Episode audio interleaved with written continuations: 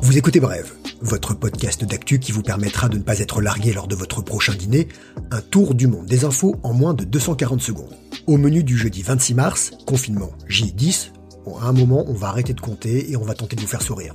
Le virus n'épargne vraiment personne, les hôpitaux manquent de lits, les agriculteurs manquent de bras, crise sanitaire égale crise immobilière, l'avenir le dira, et enfin nos traditionnelles bonnes idées pour vivre gaiement le confinement.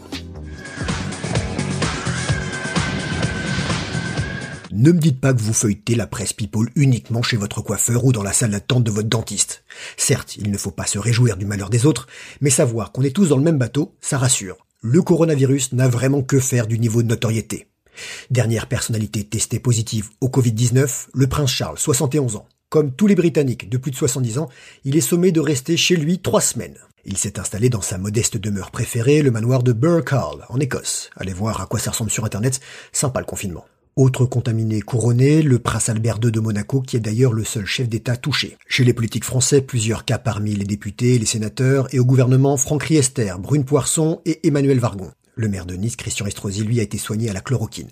Côté sportif, de nombreux footballeurs, principalement en Espagne et en Italie. À la Juventus de Turin, notre champion du monde Blaise Matuidi et son coéquipier Paolo Dybala.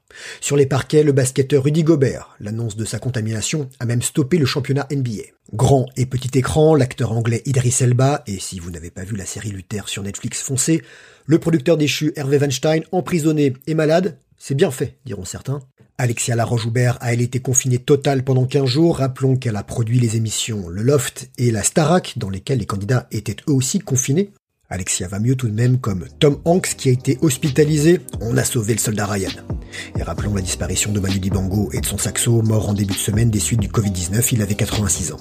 Savez-vous planter les choux que l'armée de l'ombre des hommes et des femmes qui n'ont plus d'activité à cause de la crise rejoignent la grande armée des agriculteurs français. C'est l'appel lancé mardi par le ministre de l'Agriculture Didier Guillaume. Les récoltes de fruits et légumes ou les semis de printemps commencent et la main-d'œuvre manque à cause des interdictions de se déplacer. Le secteur agricole a besoin sur trois mois de 200 000 paires de bras. Ça fait 400 000 mains, 4 millions de doigts. Ok, j'arrête de compter. L'appel du général Guillaume a été entendu. On comptait déjà hier matin 40 000 candidats enregistrés sur la plateforme dédiée www.desbraspourtonAssiette.visi.farm. Si vous êtes intéressé, consultez aussi le site Farmer, ça s'écrit F-A-R-M-R, www.farmer.co, le premier réseau social agricole entièrement gratuit et indépendant. Mais pas question de traverser le pays, ne rêvez pas de récolter des endives des Hauts-de-France, pour les fans de Chicon, si vous habitez en Ardèche, aidez plutôt les vignerons du coin, alors vous mettrez une petite caisse de vionnier de côté. C'est bien sûr rémunéré, c'est compatible et cumulable avec votre éventuel chômage partiel. Par ailleurs, le gouvernement demande à la grande distribution de soutenir les producteurs français. N'en déplaise à nos amis espagnols, nos fraises gariguettes, elles déchirent. J'ai qu'un mot à dire, ça claque, ça claque, ça claque Prépare-toi Stéphane Plaza. Les prix de l'immobilier vont-ils baisser à cause de la situation sanitaire? Les agences sont fermées, impossible de faire des visites, des chantiers stoppés, des crédits bancaires gelés, des dossiers chez le notaire difficiles à finaliser, habituellement 15 000 actes par jour contre moins de 2000 aujourd'hui. Impossible pour l'heure de faire des pronostics, d'évoquer le moindre chiffre. Une partie des professionnels parle d'une crise pire que celle de 2008. D'autres évoquent certes une baisse des prix, mais une hausse juste après. Rappelons que notamment à Paris, la demande est largement supérieure à l'offre, alors n'imaginez même pas acquérir un 100 mètres carrés sur l'île Saint-Louis avec votre PEL. La durée du confinement sera une variable majeure. En attendant, bien installé dans votre canapé, vous pouvez toujours rechercher l'affaire du siècle sur votre tablette.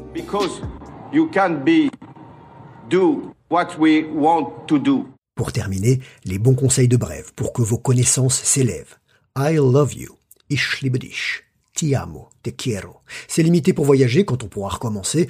Apprenez donc une nouvelle langue au lieu de mater Casa del Papel ou Friends en VF. Parmi les apps gratuites, citons Duolingo ou encore Kioz, Q-U-I-O-Z. Cette dernière, lancée par la région Île-de-France, pour les franciliens, désolé une fois de plus pour les autres, permet d'apprendre des langues à partir d'extraits de films, séries TV, clips musicaux. Pour le jogging, vous le savez, c'est désormais dans un rayon de 1 km du domicile, une heure par jour, en une seule fois, et tout seul, sauf si vous promenez vos enfants.